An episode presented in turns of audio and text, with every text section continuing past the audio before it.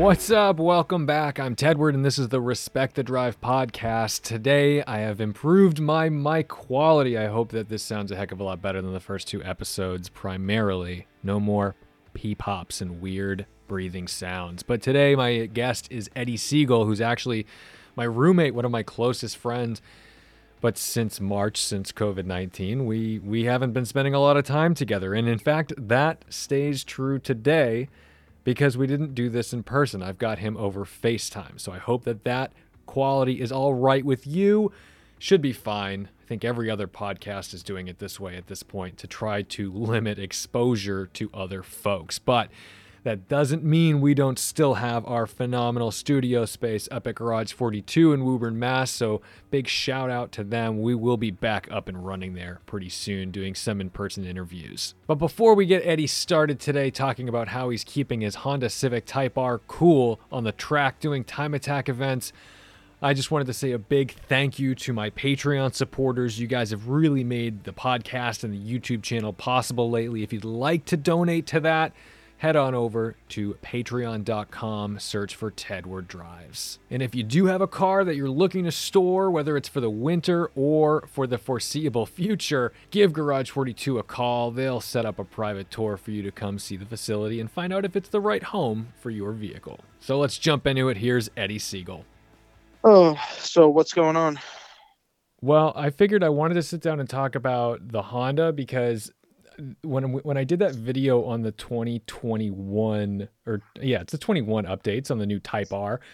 Uh, I was talking about how they didn't actually solve the heating issues, and I got a lot of backlash from folks being like, "What are you talking about, man? They opened up the grill, they did this, they did that," and I'm like, "Yeah, but none of that was enough because I was watching you build your time attack car and have almost no success with taming down the overheating issues, and you went." Easily double, triple beyond what they had done, uh, what Honda had done. So when when all when this car got announced, especially what's the what's the yellow one called? That special edition. Oh my god! Uh, I it's probably some sort of Japanese Zen garden. No, no, no. Um, they they called it something. I don't know. It's it's. I it's, thought it was just called the limited edition. I mean, I don't know. The Phoenix Yellow limited edition. That's all I knew it of.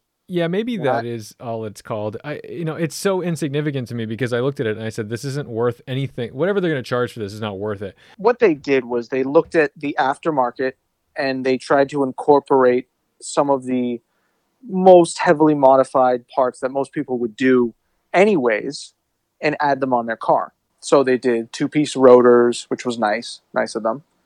Um, they did some stiffer bushings, which a lot of people would switch out um, and then they claimed, like you said, claimed to have solved or helped cool the cars down um, by adding or enlarging the front grille um, and apparently changing the radiator out. From what I've been told, it's not actually any bigger, but it has more fins in it. Oh right, right. No, they changed the angle of the they changed the angle of the fins. Whatever they did, I mean, I again, it's so insignificant, um, and I almost feel like it's it's it's really I don't know. I think it's dishonest of Honda to say that they, or or for people to say, oh, we have solved the cooling issue. You know, you can run this car out. We've got a new LogR app, so now you can take this thing on the track and log your oil temps. Yeah, now you now stuff. you can now you can log the failure in real time. Exactly, you can log the amount of time before it overheats all and right, so gives you a nice. Before we lose every Honda fanboy in the world who's listening, all all 100 of them that are listening. Uh, what what about? Tell me about your car because your car you you started it off bone stock. You just started running this car on the racetrack, and it, it, it, was an amazing, I mean, for what it was, it did what it claimed to do. It was just that when you started actually pushing it as far as time attack is concerned, it, it did, uh, it didn't hold up against the heat. Yeah, yeah. So, um, I bought a 2017 Type R, like a lot of people did, and I took it on the track, bone stock, nothing done to it, and it was awesome. I mean, for what it is out of the box, even on those ridiculous wheels, it was really fast. I mean, absolutely insane. And I remember driving it and being like, this is going to blow people away if you put some sticky tires and brakes on it. So, um, fast forward a year, um, I decided to turn it into my track car um, because my previous car sadly met fate with a giant puddle. Uh, rest God- in peace. Rest in peace, Smokey. Smokey was Yeah. an eighth gen Civic Si that revved to like 9,200 RPM. We'll, we're going to talk about that later. Remind me that we need to talk about that because I still get comments of people saying that you are a lying sack of shit because we, the dyno, ni- uh, I almost said 900, I dyno 283 horsepower. And to this day, I get angry comments saying that I am a dishonest YouTuber who lies because of that number. But Yeah, let's that- stick. Let's stick to this one for now. We'll get there. We'll get there. Yeah, we'll, we'll get there Um, because we'll, we'll move backwards. Um, so, anyways, I decided to put some tires on it. I decided to put some brake pads, change the rotors out for two piece rotors, and um, I went out there. And the car was awesome. But what I started to notice, just like a lot of people do who track this car, is very quickly if you are driving, let's say, um, more than seven tenths, so an advanced driver. Um, so you're you're pushing it. The car decides to get really hot and pull timing, and eventually overheat and you know go into a limp mode, um, which isn't uncommon on stock vehicles. Um, but this is the Type R. This is a car that did the Nurburgring in under eight minutes. This is a car that really should have had some more R and D uh, when it comes to the cooling capabilities. Um, but so what I did is over, you know, the time period of a year, I decided to try and tackle some of these issues. Um, I changed the grill out. I changed the radiator out. I changed the intercooler out. Um, and all, all of it really added up to giving me a little bit more time before it ended up overheating, before it eventually overheats. So I eventually had done a radiator, an oil cooler, an intercooler, um, which are the, the, the three main things that most people do. And to you know, to no avail, the car would still get very hot. Anything over 80 degrees, you're really going to have trouble. And, you know, you really have to just get one or two laps in and then pull the car over and let it cool down. Right. So Um, when it first started, people were like, okay, we're gonna. The, the first thing people did was the grill because it's cheap. You just get a you get a different Yep. grill, and you're like, all right, now we're pretty much there. But that wasn't enough, and also you got to remember, a lot of track events are held in summertime, and most racetracks in the U.S. are in the South or in Southern California. Like they're all like a normal American track day is 95 degrees plus. Absolutely. So Absolutely. that wasn't enough. So you went a, a couple steps further.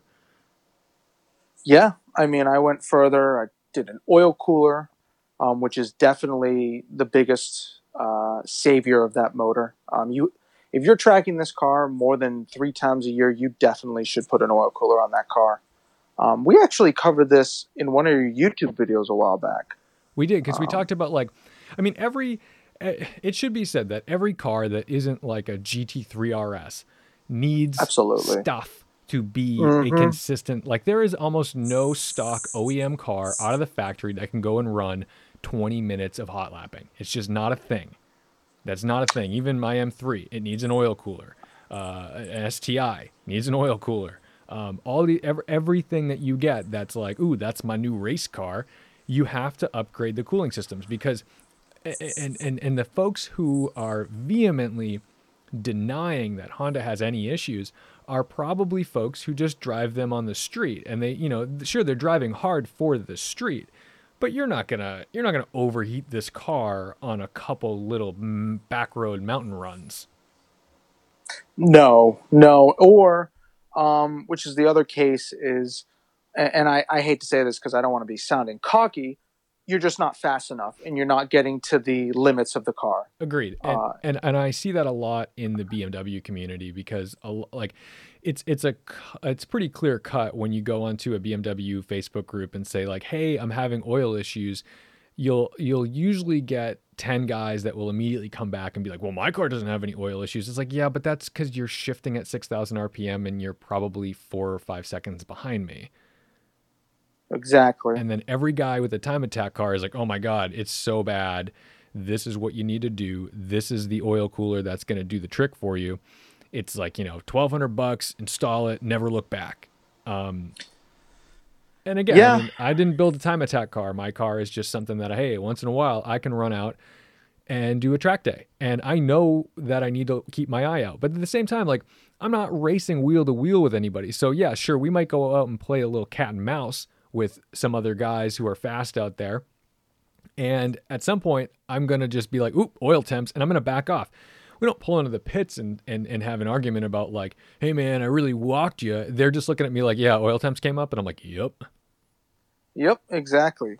Uh, I think people forget that um, if you're not spending, it, it, with exceptions, there are exceptions like the Corvette and the Camaro ZL1 1LE. Those cars seem to have been designed for racetracks first.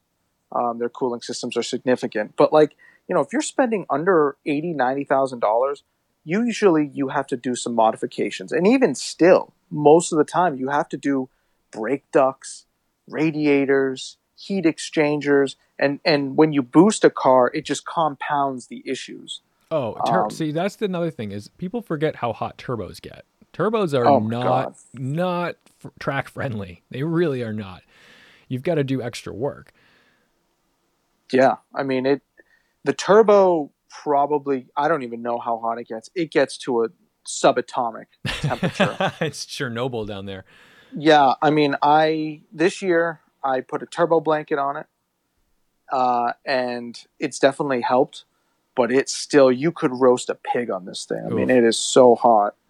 So how has it been this year? And also, uh, uh, what what are the? Uh, I want to go into like what it's been like to track this year, but also I want to know more about what I haven't done any COVID track days. I haven't been out there, so like how is that different, and how does that impact the car? Because from what I've heard, these track days are instead of being like here's your 15 20 minute session four or five times throughout the day you're getting like here's two hours on track go figure it out Yeah, that is that is a great point to bring up. So, um, my first track day, first thing was in June, instead of most of the time they start the end of March, beginning of April around here in Massachusetts, um, and I like that because it's still cold, and where was you know, that cooler. Um, it was at Canaan okay June. Canaan, new hampshire So, and you've been there. It gets hot. Um, ironically, that day it happened to be mid 70s. It was actually pretty nice. And the car was fine, but what wasn't fine was actually me. Um, a, I was extremely rusty. I hadn't done this in over in almost six months. Um, and then B, like you said before, um, what they're doing is to you know manage the amount of people that are inside the event whether it be inside the actual grounds or on the track, they're instead just giving you sessions. So they'll say, okay, the advanced group is from 9 a.m. to 11:30 a.m. That's your track time. Take it or leave it. Do what you want with it. See, now that- it sounds that's yeah. that's sorry, no but that's that's i can already see the problem because for me i mean even if it's a track i've been to before this first session out is like okay you do a few safety laps with with everybody yellow flagged you get out there you start finding a little bit of a rhythm and then you realize whoa, i'm rusty and these brakes i need to bed them in again and all kinds of things like that and then you know you, you come in and the in the 45 minutes to an hour that you have to think about what you've just done is so critical. I look at that as like sleep. You know, you've your brain organizes your day for you in that hour and then you go back out and suddenly it's a lot easier. But if you had to just stay out there and choose your own, you know, time to come in for 15 minutes, I'd imagine that you don't get to really organize your brain and think in that 15 minutes. Yeah. Um, what I found was I was making a lot of rookie mistakes. I mean, you know, simple things like leaving my gloves on the roof of the car and jumping in the car quickly and totally forgetting them on there because I am trying to get as much time as I can out there. Because instead of worrying about everything else, I'm worried about, oh my God, the clock's running down. I just got to get as much time in as I can. So I'm out there making mistakes on the track, making mistakes in the pits, and it's all for just this mental thought in the back of my mind that's like, okay, I've only got a finite amount of time I need to do this, or else I am wasting my day. Yeah, you wasted your Um, day, you wasted your money. And on the other side, I mean, how is the car as far as heat management? Because now that you've done all these upgrades, you haven't done the hood yet, maybe yet. No, no, But- I have not. But did it hang in there? I mean, is it better It- than so- it was? It did. It actually held. It was way better um, this year than it was last year. Actually, so I did a little bit more than just a turbo blanket. I did a downpipe blanket, a charge pipe blanket. So the the, the blanket that goes over the inlet tube to, to the turbo um, from the intake. Uh, there's a blanket over that um, because that is the the main source of the heat. Obviously, the turbo and the, that area.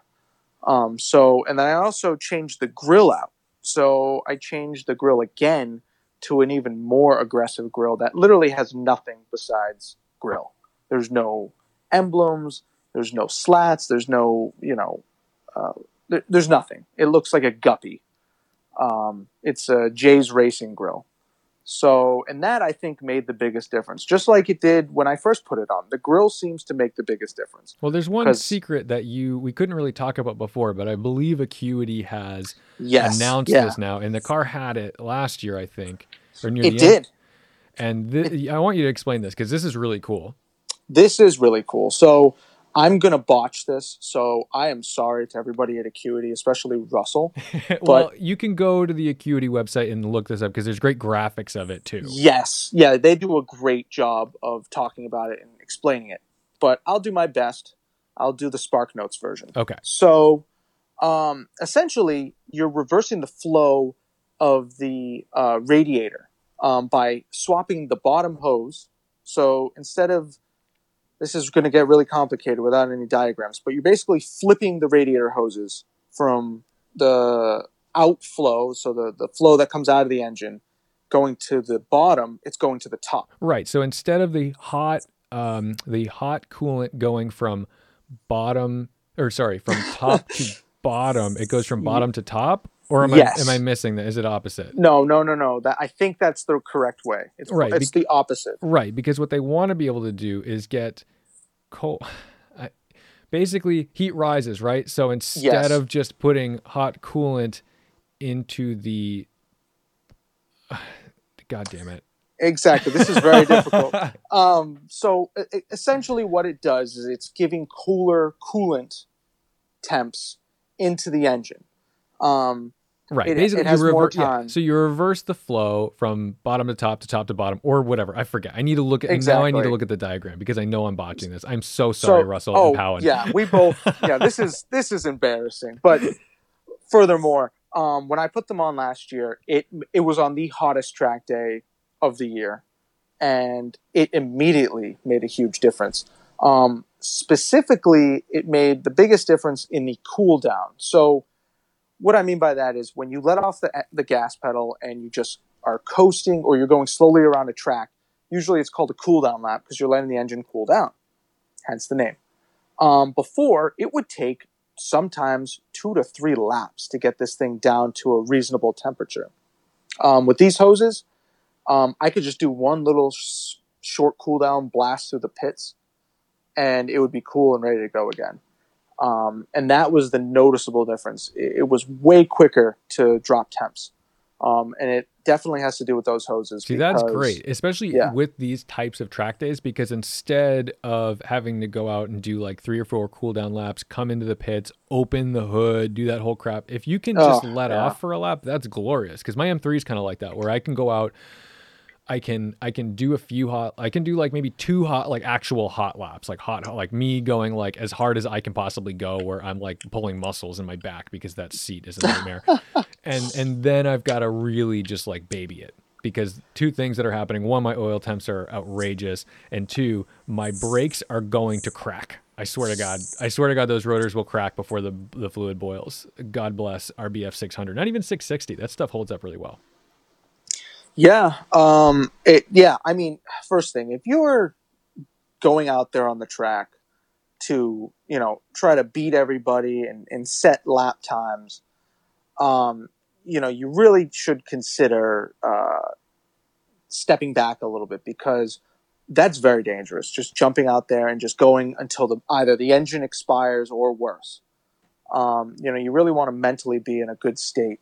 This is Um, why and- it's critical to have good instructors too, and like good role models when it comes to track driving. Because I think you know it, it's easy to think, oh, I go to a track day, I go drive really hard, and then I go home. It's like no, there's a- there's a lot. Like you need to be very cautious with your instrument. These cars, most people's cars, are not built to go hardcore for an hour or or even 35 minutes.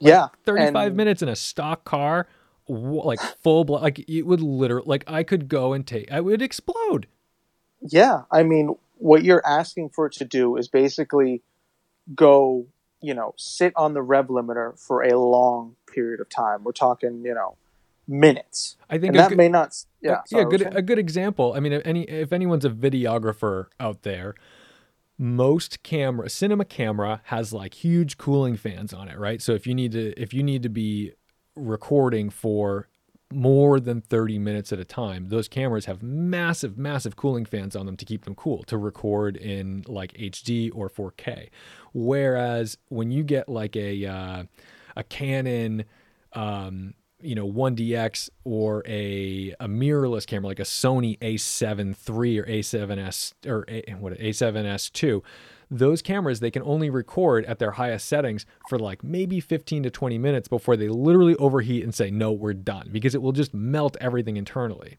so although they have the specs, right? So your car has these specs. It can do zero to sixty. It can do the Nurburgring in this much time. It can do this braking performance, all that stuff. It can do that under certain conditions, but it cannot just do it forever to your heart's content. Yeah, yeah. I mean, it's you know, it, it's very ri- ridiculous to assume that your car can do zero to sixty in three seconds every single time, uh, especially when it's a manual um, and you're launching it. Absolutely. I th- and- that's why I think autocross is actually pretty abusive to cars because you do you don't you don't launch cars at a racetrack like it would be weird to do that. Like at least on track, you're able to slowly bring it up to temperature, enjoy the car, and then bring it back down. Whereas like at a race at an autocross, you're just like, okay, I idled it for ten minutes in the parking lot. Uh, oil temps just over the first dot. You go and you launch it. So yeah, that's great. Your your oil might be warm enough, but your diff is not. Your gearbox is maybe just a little bit up to temp. Your tires are totally not. And then you go rip on it, red line, red line, red line, red line, and then stop. No airflow. Just just cool it. Yeah, I when I was younger, I would autocross a ton, and I, I still love it. I love autocrossing. I think it's a great a great beginner intro into high performance driving. But there is something to be said about uh, understanding the limits of a car and also the machinery. Um, because I mean, now that I look back, I don't think I even thought about you know the you know the temperatures of anything because I was just so unaware of what was going on. But now that I look back on it, it's terrible for a car. Oh, it's brutal. Absolutely Horrible. brutal. Um, all right, let's let's go to the eighth gen for a little bit because I want to. I your eighth gen Civic was honestly one of my favorite cars because it was the kind of thing where it had not a, it had like basically no torque and it had this beautiful transmission and amazing steering. You put very sticky tires on it, so it was a joy to drive fast and just chuck into corners. And I mean, you had you tuned it and cammed it and did all these things. And somehow it managed to make 283 horsepower to the wheels on uh, a Mustang dyno. Yeah, And Yeah, that was at Bren Tuning. Tell me what was done to that car because to this day, I still get comments on that video about how I'm a, a garbage human being and I'm a troll. and every day, every time I see those comments, I'm wondering, did Eddie lie to me three years ago? Ha. All right. You know what? I'm going to tell you the truth. It's all a fake. I also, I also was the one who killed Kennedy. Uh, no, you were So- you you and your eighth gen Civic were on the grassy knoll. exactly, exactly. Um, so uh, I love that car. I miss that car dearly. Um, but what people have to remember is, and you were there at the end of its life. It was on its last legs. Oh, that thing Um, we we did rev it to ten thousand RPM. Yeah, I mean, it, it was beat its, It's- entire life. It stopped making power about Yeah. nine, 9200. You were just the last 800 RPM were just for shits and giggles, It just to see just to see that needle go beyond. exactly, just past the tach. it was the it was the uh the uh, like it you know you turn the volume up to 11. Exactly. Um, so that car uh, actually has a pretty simple-ish setup for a semi-built engine. Um, so the top end, very simple, drag cartel DC 2.2 camshafts, um, Supertech valve springs, stock valves, a uh, Acura throttle body off of a R. What was the one that that weird looking Acura ZDX? The ZDX? Yeah, so that's the throttle body that's on it. That was on it. It was like the Um, elephant racing dick, the whale dick that uh yep, that and then it had a had a hybrid racing intake, which at the time was the intake to have because it would scoop up water at an alarming rate. which we discovered or which you d- I shouldn't say we. I was not there. I cannot corroborate that story, but I believe you. So Uh, did it make that power? That's a real Yeah. Uh, dyna- and and and what about injectors? I feel like people were like, "Oh my god, if it didn't have this." Stock injectors. All right, that's where I get the most comments about this car is no effing way is he fueling this thing. And I, I'm like, So, seriously, had- go go through the video. I have to deal I with haven't this on a weekly basis, dude, because like I get alerts for my comments, and I- I'm I like, haven't looked. I wake up to this shit. I've wo- woken up to it for three years. I haven't looked in years. I'm going to be honest, and and I wasn't there when it got dynoed. So I was in Florida on vacation. Oh, the conspiracy continues, man. So so so, but I'm sure if I wanted to, I could probably call up Bren and and phone a friend, and he could confirm it. Well, he, he usually videos everything too. I bet there's a video of that car. I'm sure there is, um, but it's been on the dyno multiple times. I would say that car's been dynoed more than all of my vehicles altogether. that thing was the dyno whore. Um, because it was good because what because it's NA. Uh, it was really good at baselining di- the dyno when it had either gotten repairs or there was a new dyno. Because you have to, you know, when you when you buy a new dyno, you want to have very similar, um, you know, data because next thing you know, another car, you know, the same car comes in on a new dyno, it could really screw the car up and the tune sure. if it's reading low or high. Right, right. So you know, okay, we just dynoed this car uh, two months ago, and nothing's been changed, and it dynoed, you know, 225. So we bring in the new dyno, we put this car on, it reads 223. We are on target. Exactly. It was used for that purpose. I mean, when he moved to the new shop, the car went right on the dyno because it was it was perfect for it. And you were one of the first to dyno. Actually, j- totally side story, but you were one of the first people to dyno a uh, an actual production version of the Type R.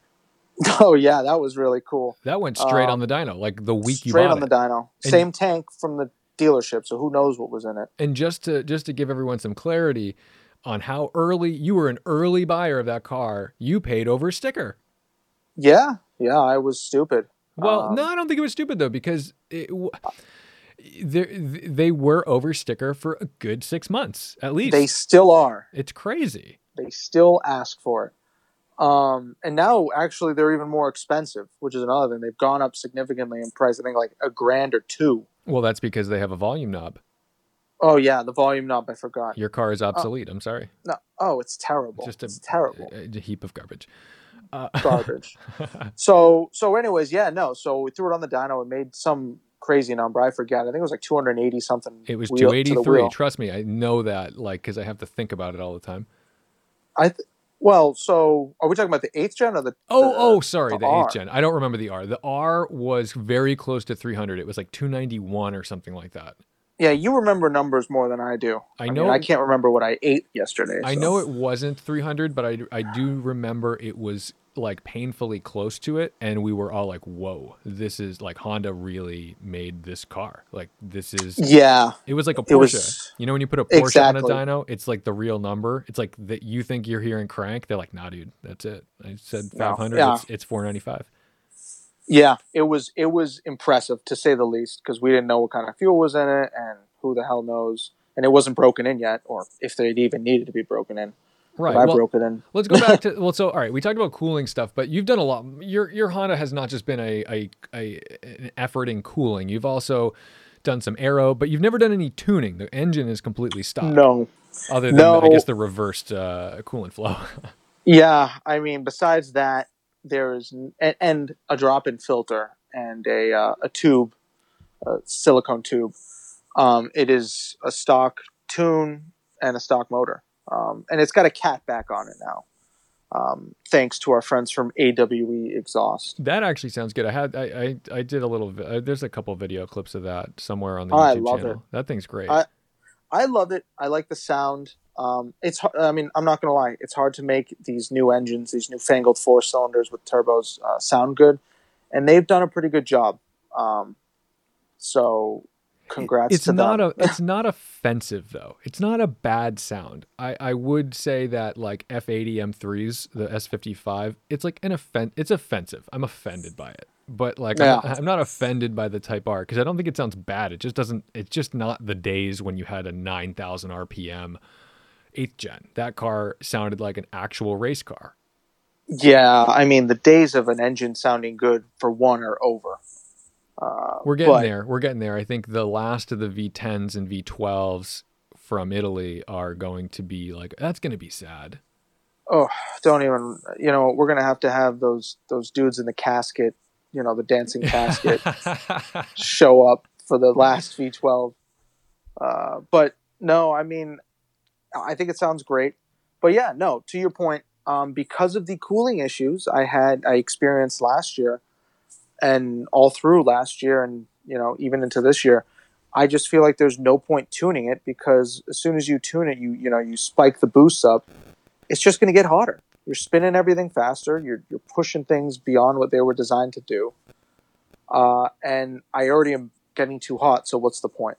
what's on the horizon for for you know how long are you going to run this car and i mean are you also are you personally feeling like you're still going to be competitive on the track I'm I was never really that competitive to begin with. Um, it was more of just a thing of pride at this point because I find it really fun to drive a Honda Civic on the track. I, a because a lot of people don't realize how good they are on track, and B um, I enjoy a challenge, and it's definitely more of a challenge than going out and buying, you know, a, a Viper ACR, which I can't afford, but I'm just you know using it uh, as an instance, and just you know going out there and being the fastest. there is definitely a joy in having a car that is um similar speed as the other vehicles on the track and you bring up a good point when you say the viper because as un, unless you're all your buddies are running gt3 rs's and other vipers um you're gonna be like really bored it's like it, you're you're playing the same game but with a game shark cheat codes you know i don't know do kids do kids know what a game shark is is that am i old I don't think so. Nobody- no, you just you just I know what a Game Shark is, but I don't think half did- of your viewers know what that is. At least I didn't say Game Genie. That was the one for the Super Nintendo. Do you remember the, the Uh, remember the Genie? I don't. I that was before my time, Tom. All right. Well, Game I know what it is, but I I didn't have a Super Nintendo. a Game Shark was like this. I- I- It might have even been third party. I don't know if Sony even. It was no, no, this. no. It was totally third party, um, and essentially what it was, it was a, a a back door into the the game, and it allowed you to you know basically put whatever you wanted in these games. And it was and it was a it was a physical thing with like so, like it was like an actual block that you would plug into the back of your PlayStation, and you'd turn it on, and then it it came with all these internal codes, but you could go into it and program extra codes. So what you'd wh- basically what you'd do is there's two ways to play Gran Turismo. You start the game and you've got a memory card and you get your licenses and you start with like a I don't even remember the car. They get like a Peugeot 206 or something miserably slow or a Civic. And then you'd work Hey. your way up, okay? And yeah, Yeah. sorry about the Civic. um, but then you could, you know, if you get to a point where you're just like, dude, I just want to drive like an Escudo Pikes Peak, like hill climb car everywhere and and do all the things, you would go get a Game Shark, and have unlimited money and it would just say like 9999999 like that was your bank account and you're like good let's tune all of the things. It did take away from the game though because you weren't earning anything and maybe that's like a good life lesson. It's like you, win, you win the lottery and it's just like who even cares anymore? What's the point? This doesn't i'm not deriving happiness because i'm not earning it. But i will say i had a really fast um, twin turbo lotus esprit. I think it had a thousand horsepower my god, Game Shark, dude, that is a But, trip alright. down memory lane. Uh, but oh god, I really got sidetracked on that. But that's kind of what owning like a Viper ACR is like in the midst of like normal people, right? Like you go to a Yeah. racetrack, you go to a track day, like our mass tuning track days. If you show up with a Viper ACR, you literally brought a Formula One car. Like that, the, the, there's nobody else who's gonna touch that. And and and while you might set some fun lap times, you're also going to be waiting in traffic. You're going to be frustrated by people who aren't pointing you by ahead of time while you're doing 160 down the back straight. Um, that's just it's there is definitely a joy in owning something that you all can enjoy and that's one of the reasons why for example when we go on our little road trips up to vermont new hampshire we haven't done that this year but I, I you know we all had kind of fast cars everything was at least 400 horsepower um, i didn't ever want to bring my 911 to those things because you know everyone does their pull um, in you know i won't say where but we've we've all definitely broken 160 on these roads. I mean if we're heading somewhere and we're all doing 160 for a little while and then slow back down like i'm going to be chugging along in my big wheel porsche uh trying to trying to maintain it. Because i mean will the car do like 140 yes and me and you have done it on really old tires and we shouldn't have done it. But like it, Oh, it's not God. happy there. I don't i wouldn't do that regularly. Yeah, I mean, you know, you bring up a great point about you know the the true the truth about speed and having a fast car because you know it is a one trick pony sort of deal even on the racetrack. Um, it's really cool for that you know couple maybe couple times you go to the track and you are the man okay? The fastest um, but then it kind of wears off and then people are like oh here's that guy again here he shows up and you're the dude that everybody's just like, oh, let him go by. And you're not actually learning anything. You're not gaining any confidence. You're not actually learning anything about yourself. Um, the only thing that you're doing is just burning gas and tires. right and and you're not necessarily even fast maybe i'm maybe i'm like 15 seconds faster around a, a big circuit than your civic but that doesn't necessarily mean i'm a 15 second faster driver because maybe the car Uh-huh. maybe the car has 20 seconds in it Well, that's exactly. Yeah. I mean, you know, there's nothing that you can compare to or gauge to. So you're kind of in your own little bubble. Um, but that being said, you know, there's always a spot, there's always someone that's faster. So uh, that's another thing. You know, you always have to have expectations that, you know, someone's always going to be faster. I just did that slow car fast video when I had um, Eric's uh, 98 M345, the four door M3. Really, really well bolted together car. Like he's built something really special, very nice. I mean, it's like driving a brand new M3 E36. It's like super rare. Like everyone's E36s are destroyed. Like I've never, Oh, I've yeah. never driven one that wasn't just a rattling bag of bolts or like a full blown stripped race car. And, uh, but my audience, I, I forget this sometimes. My audience is not just United States. So when you say slow car fast, the Europeans and the rest of the world go bananas at you because they're like, "What do you? You're this idiot is calling an E E36 M3 slow." And like they don't know what the American version of the car is. They don't know that we got like a basically 200 wheel horsepower car, which by its own right was not slow in the 90s. But I mean, dude, like a V6 Camry is like under 6 to 60 right now. I think it's like 5.7 or 5.8 seconds. A Honda Accord is like 5.6. These are fast cars. These trap triple digit speeds in the quarter mile. And that's a Yeah. friggin' normal ass car. It's the whole the whole quest for speed has gotten so cheap that now it's starting to dwindle down into ordinary cars. I mean, heck, the Honda Odyssey, what a fast minivan. I Oh can't God. believe what you can do. So right now, I literally have it in my driveway right now, a 2020 Dodge Durango SRT. It's got the 6.4 liter Hemi that for the 392. Uh, and I'm Eddie. This thing screws. It's got 200, two, uh, 295 section tires on every corner, not staggered. It's just like, nope, you're getting square. Um, I kind of wish I kind of wish they made a wide body version of it with the 305s like they do with the uh, the Challenger and the Charger. but this thing launches consistently. Like I have had it. Um, it, it, gives you all the timers on the dashboard, and when I say the timers, I mean it, the car is a video game. It literally posts up and says zero to sixty, ready, and you stop. It says let's go, and then you hit the launch button, slam your foot on the brake, floor it, drop the brake and go. And this thing will just repeatedly, and I don't do it repeatedly because I have no idea what the heat is like in this transmission and I'm not about to be the one that breaks it. But this thing will just, anytime you want, sub 4.8 seconds, zero to 60s, like on any surface. I mean, I think what's more impressive is the, um, the brakes because that thing probably weighs close to 6,000 Yeah, it's 5510 dry, I think. And that is not light and you definitely notice it in the corners but it handles um surpri- like surprisingly well. I had it out on the highway. There's this there's this on ramp that i like because it's a hard right into a little bit of a chicane and then there's a straightaway. And you just run it up to the end before there's another right onto the highway so you get this beautiful uphill straightaway and it really tests the torque and power of a car because if you can get this if you can get a car up to 100 by before you break into the last corner um, it's a it's a legitimately fast car. I had this up around 90 I, I want to say like 95.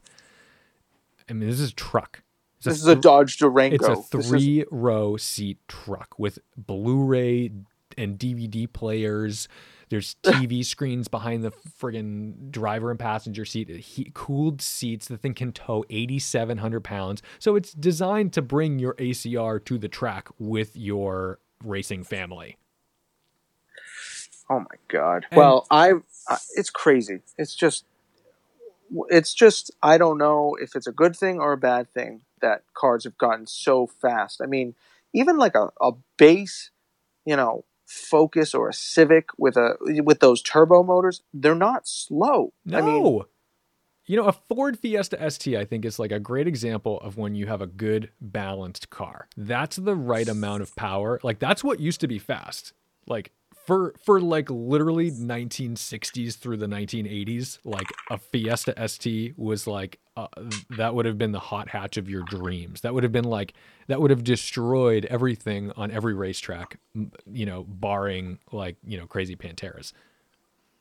Yeah i mean you and i talk about this all the time like when people are like oh my my 70 chevelle ss is really really this monster you know it's just untamable um, it's so funny because those things are not that fast most, in today's world. Most like authentic muscle cars are kind of dogs. Now I gotta be, I gotta be, I gotta take a step back a little bit because I haven't driven a lot of them, but I mean we know what they are. You got these carbureted old cars, and and I will say yes, they are hard to tame, but not necessarily because of the power. It's because they're on platforms that like are archaic. I mean, even even with 200 horsepower, a Chevelle is probably terrifying at 90 miles an hour.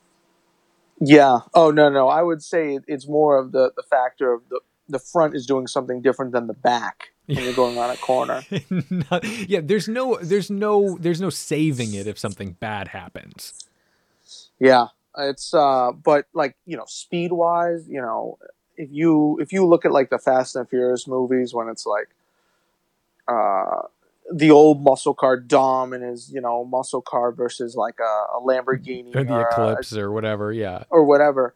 The Supra. I mean, the rea- the reality is, I don't think the maybe apart from Dom's Charger because that thing always had some ridiculous engine in it, but like the other cars, I don't think they'd really stand a chance if they were the stock 1970s cars. No. Um, no, I do think they yeah. made crazy things. I do think they made things that were way faster than anyone should had had any business driving, especially on the tires that people were using. Oh, back and the then? Oh, brakes. Oh, like, yeah. are you kidding me? Like, I, drums. Yeah, dude, it horror like legitimately horrifying. It's no surprise that auto deaths were psychotic in the 70s because no one was wearing a seatbelt, and yeah, maybe they didn't have cell phones, but everyone was just like, "Oh, I'm just gonna sidle up to my honey, and she's gonna sit in the middle."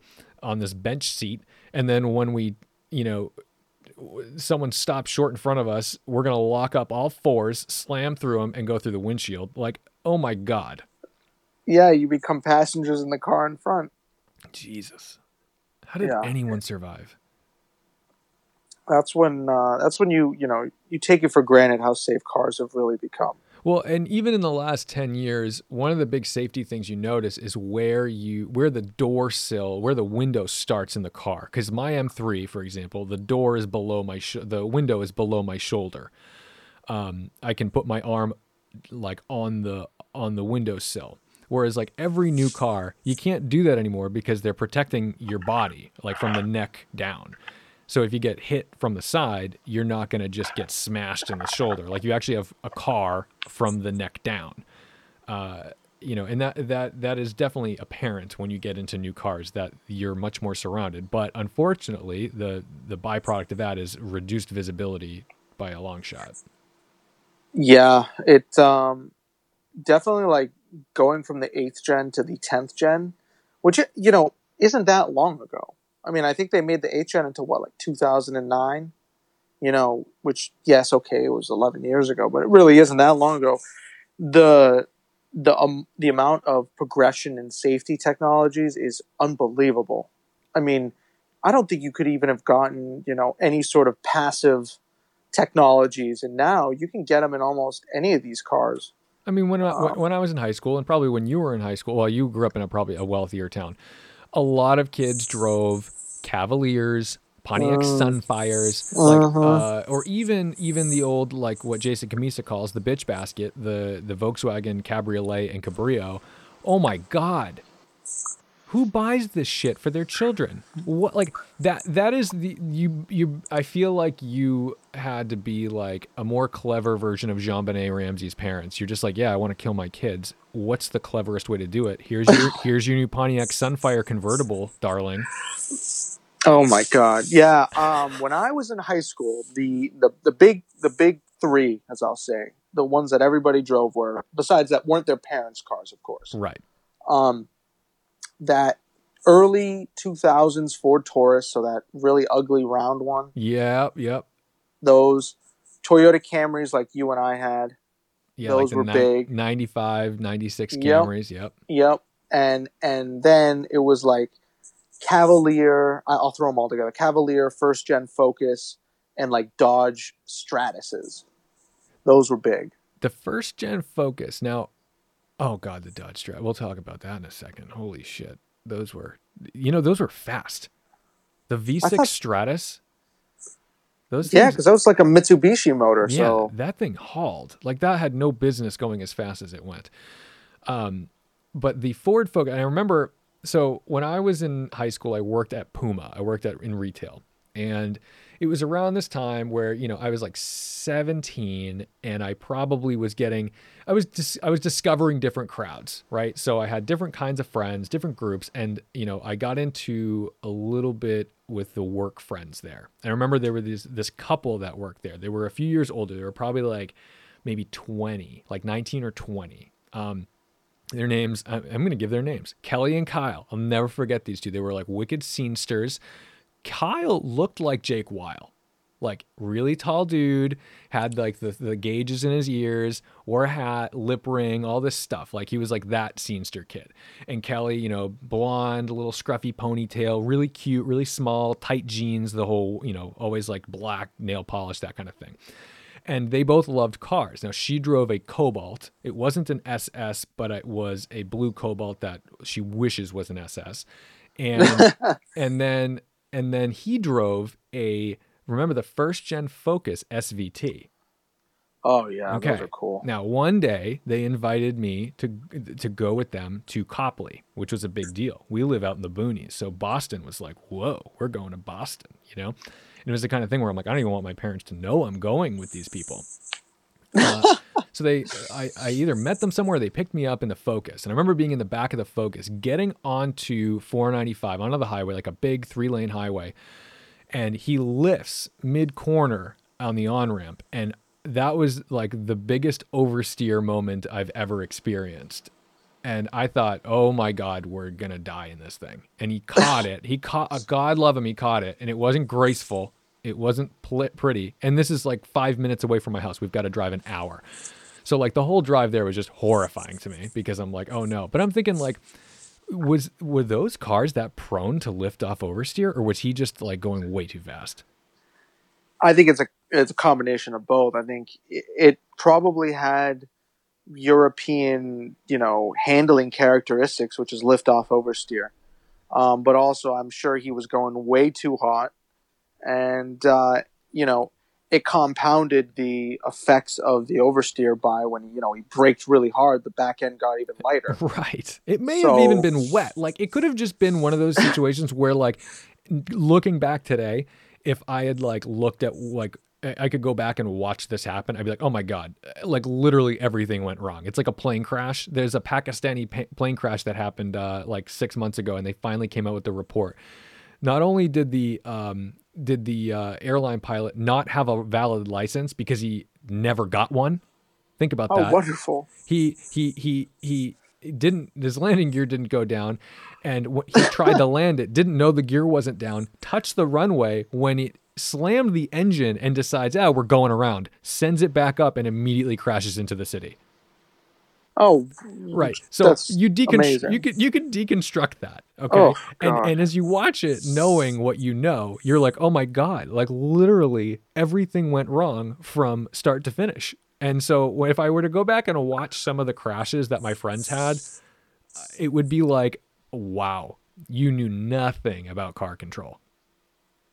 Yeah, it's yeah, I would say only in the last decade has you know my abilities and to understand car control in general have really you know come to use. I don't think in my early 20s and, and late teens I gave a shit about what the hell the car was going to do. Well, you know what it is is is is when you're young and dumb and you're not actually out on track or whatever or you don't have proper training all you think is, I know how to drive. But the thing is, if someone sat you down with like a theory test and said, if this happens, what do you do? A, B, C, or D? You might not be able to answer it. Like, for example, you've you, your your front wheel drive car mid corner, the rear steps out. A, floor it.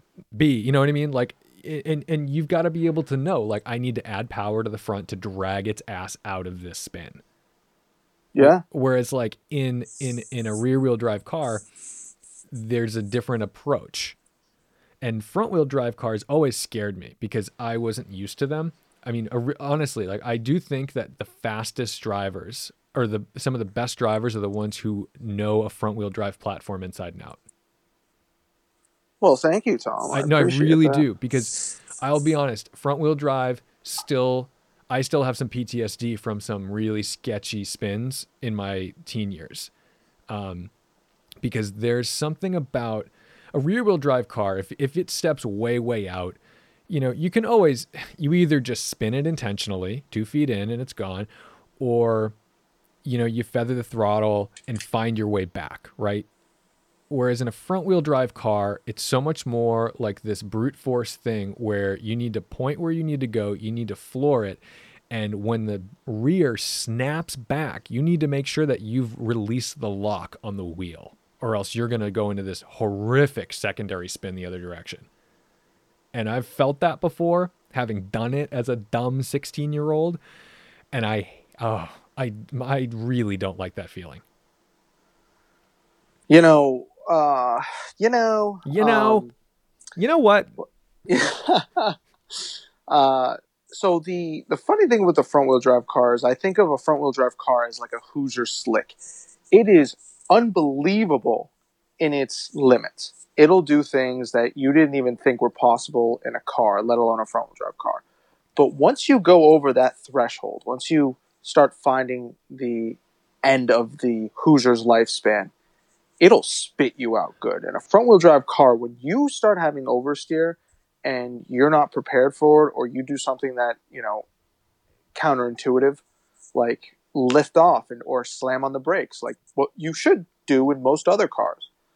Um, you're gonna have a seriously bad day. Dude, I'm t- it's like it's like an elastic band. Well, all right, I think that's our hour. Um, this is kind of like gonna be the cruise show. You know what I mean? Like, Yeah, I mean, it's, you it's, and I it's Eddie.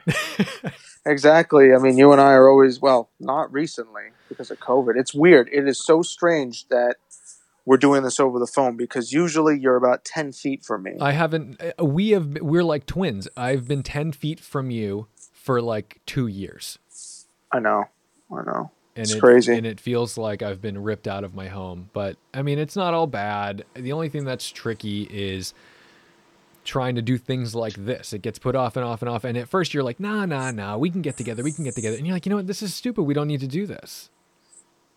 Like we can just do this on the phone and be safe and not have to have that worry. You know, it's kind of like, I mean, you've been in a relationship for long enough, but I remember the days when maybe you make a mistake in your dating life um, and don't use the proper protection, and for the next three, four, five days, it, it consumes you like oh no is did i get anything and you know you go get tested and all that fun stuff but it's like you know this is just like that it's just that you know you go and you, you stand in a room with somebody and then for the next three four i mean i guess 14 days even you're like did i get sick from that Yeah, you're. I mean, it's just strange that you know technically we live together, but for the last I don't know five months now, probably it's going to be five months. You've been at your house and I've been at mine, or I've been on the Cape. it's very bizarre and we're still paying still paying that rent So still paying it. So, uh, but hopefully that'll change. I mean, hopefully you know this this goes away, but I don't think it's going away anytime soon. But you know, I, I just want to tell you know, especially you and a lot of people, you know, it, it is hard. It's not easy. no You know, and so don't feel ashamed that you know you're struggling or stressed out or anxious about this because it's it's no joke.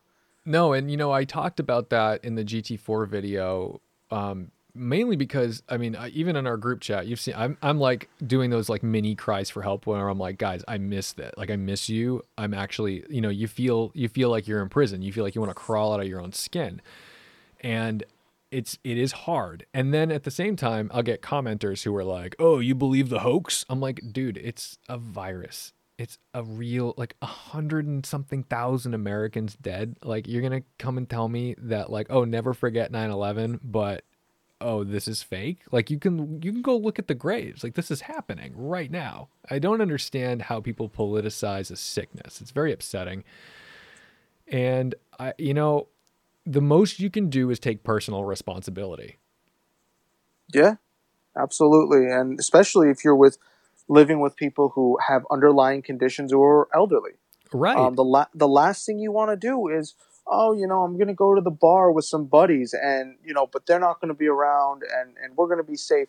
You're still putting people at risk. Well, and every time you say, "Oh, we're going to be safe," like there's always 10 people without a mask. There's always those people, you know, every every event that I've been to where everyone's like, "Oh yeah, come on, we're just to hang out outside." Like, no, no one's wearing a mask. And I'm like, "Okay." And then so I stand far away from everybody and, you know, someone walks up to you, they want to like shake your hand. I'm like, "Dude, no, we're not doing handshakes here." I know, and you look like the bad guy. Yeah, and you look, yeah, and it's frustrating. You have to stand up for yourself. You have to stand up for your family if you are living with people who may be immunocompromised. So, I, I don't know. Absolutely, it's it's it's a very uncomfortable topic. It really is, and it's well, it shouldn't be. It shouldn't be. It should be so black and white and obvious that, like, hey, there's this thing that people have, and it can it can potentially kill you. And even with a 1% or lower mortality rate, that is a lot of people when you think about millions of Americans. I mean, 1% of what, 300 million is a lot of people. Oh yeah, I mean, I don't want to see that. That's that would devastate the economy. Like ravage it, destroy. yeah. So, Wear a mask. I, exactly. I mean, and that's the thing. I, I I know this is a car. I know I know there's going to be people who are like, "Oh, stick to cars, stick to cars, shut up." But you know, this is the. I mean, I am sticking to cars, and my my car world has been changed by this thing. Mm-hmm. Track days are not the same. Dealerships are not the same. My even me driving cars are not the same. When when the press people come to drop off a car, they come, they've got masks, they're spraying hand sanitizer and, you know, whatever all over the car. Um, you know, when I when I have a fan car or a friend who's loaning me a car for a day, um, they can't come with me. That used to be a thing. A lot of my drives, I'd go out with them and they'd be in the passenger seat, you know, because I'd maybe have some questions about it, or like, especially if it's a tuned car, someone who's like they- they've built it. Like, I mean, it's nice to have the owner there when I can quickly ask, like, oh, why does it do this, or did you change this? This feels different. Uh, I can't do that.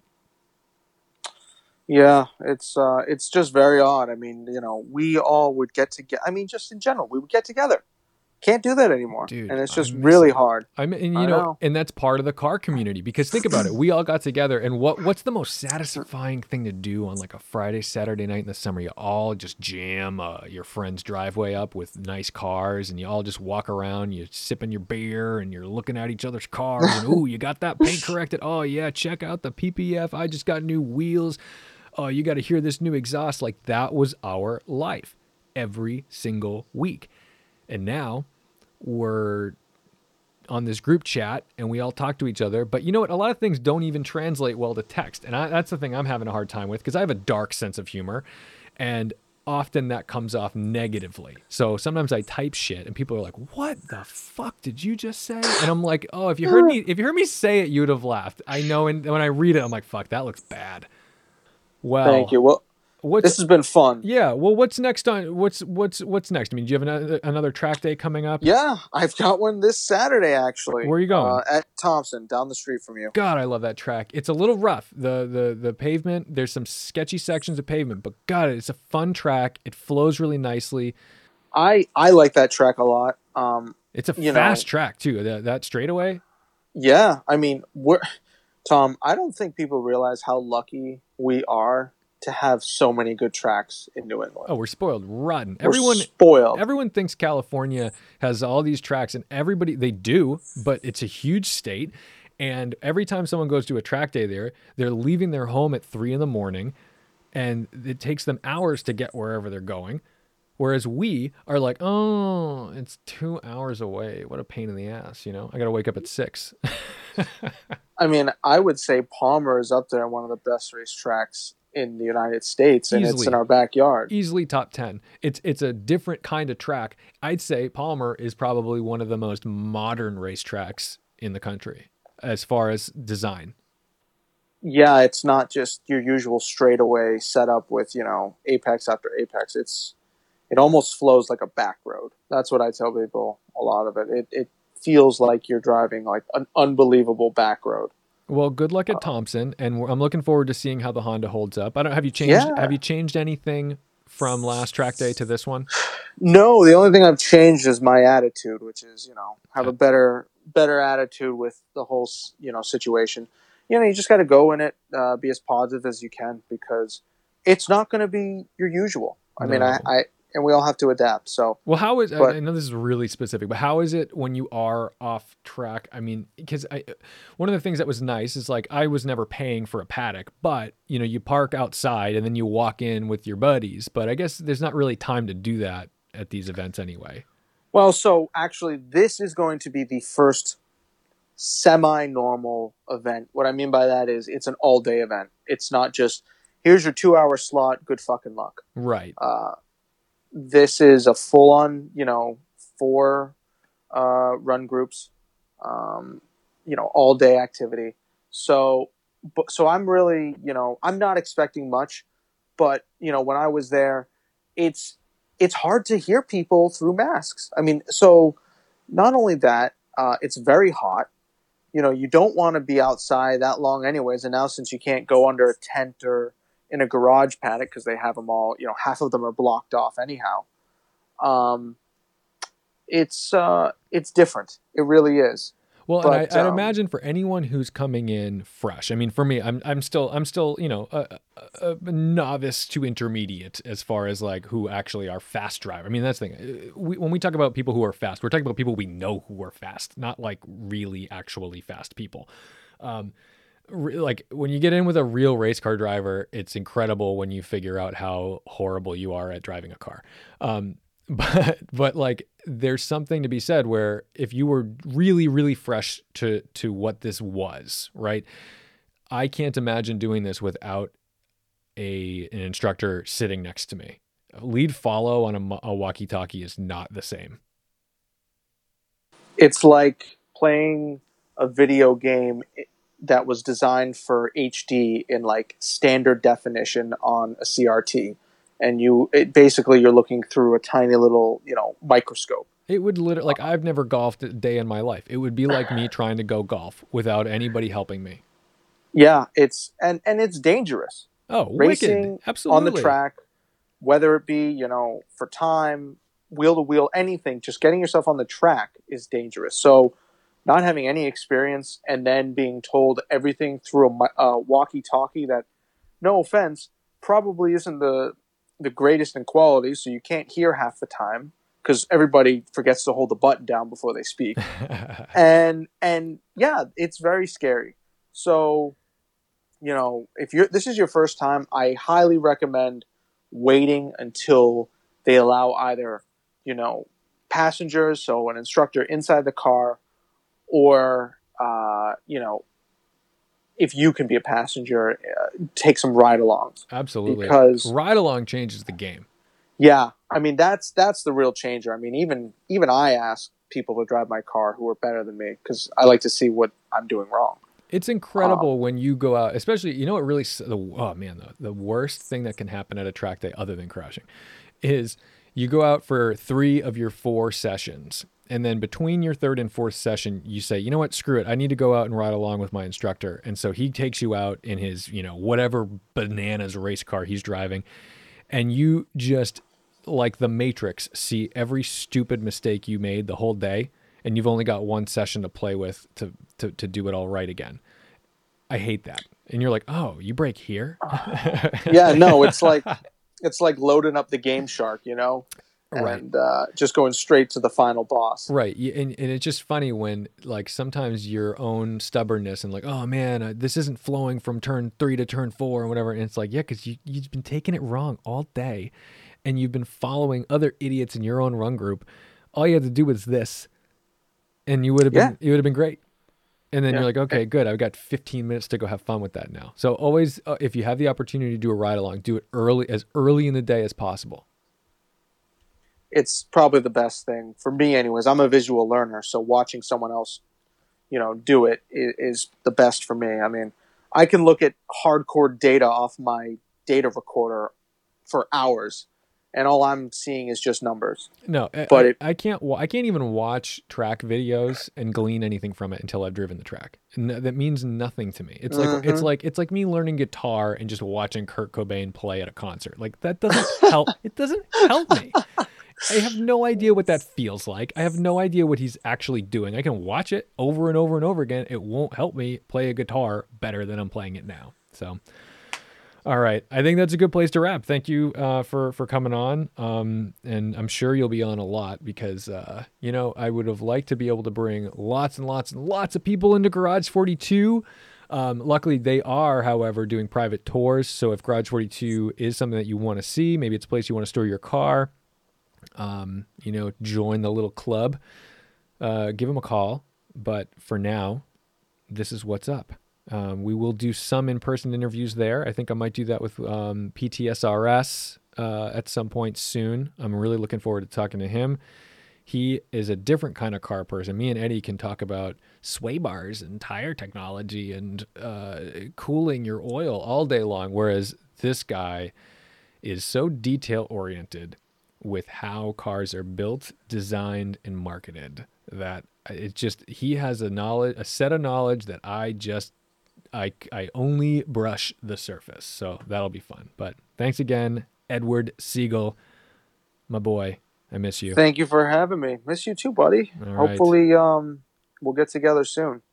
Well, don't forget to respect the drive.